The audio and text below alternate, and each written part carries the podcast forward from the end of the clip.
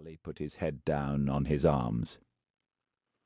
I've written to your aunt, Lady Dowling, father went on.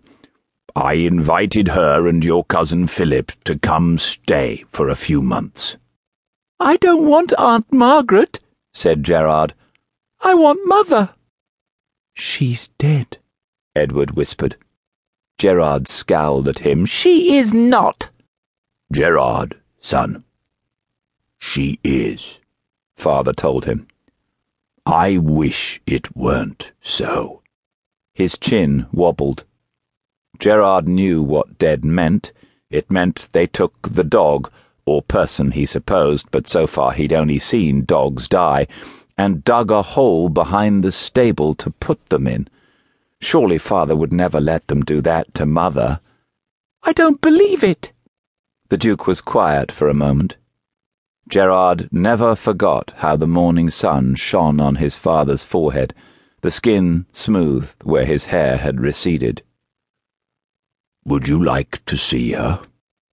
Gerard nodded. After a moment, so did Edward. Yes, sir, mumbled Charlie. Please. The Duke nodded once, and all three boys slid off their chairs to follow him, breakfast forgotten.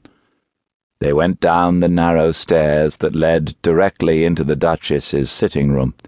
It was still and quiet in there, which was unusual. Gerard often came running down those stairs to see her and climb into her lap, and the room was always full of people the housekeeper, the Duchess's maid, servants carrying tea trays and stoking the fires and bringing letters. She never minded it and never told him not to come, or even not to run. Today the room was deserted. The Duke opened the door to her bedroom and waved one hand, sending the servants within scurrying for the door.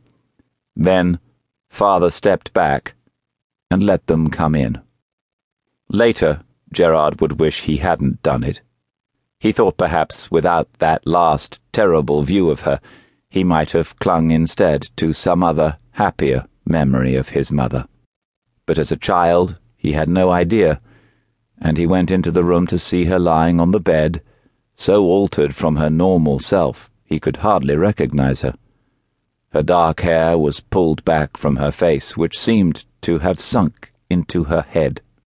The covers had been stripped back from the bed, and she wore a stark white nightgown, which only made her skin look grey instead of its normal pink and white prettiness. A bundle of cloth was tucked into the crook of her arm. She didn't look like she was sleeping. Beside him, Edward made a gasping, snuffling sound. The Duke put his hand on Edward's shoulder. I'm sorry, lads, he said again, very quietly. You may go, if you like. Thank you, sir, choked Charlie, before he turned and ran for the door. Edward sniffled, then dragged his sleeve across his face before he too went out without a word. Gerard inched closer to his father. It looked a little like Mother there on the bed, but not really. Is she really dead? He looked up to see his father's slight nod. Why did she die, father? For a moment, the Duke was silent.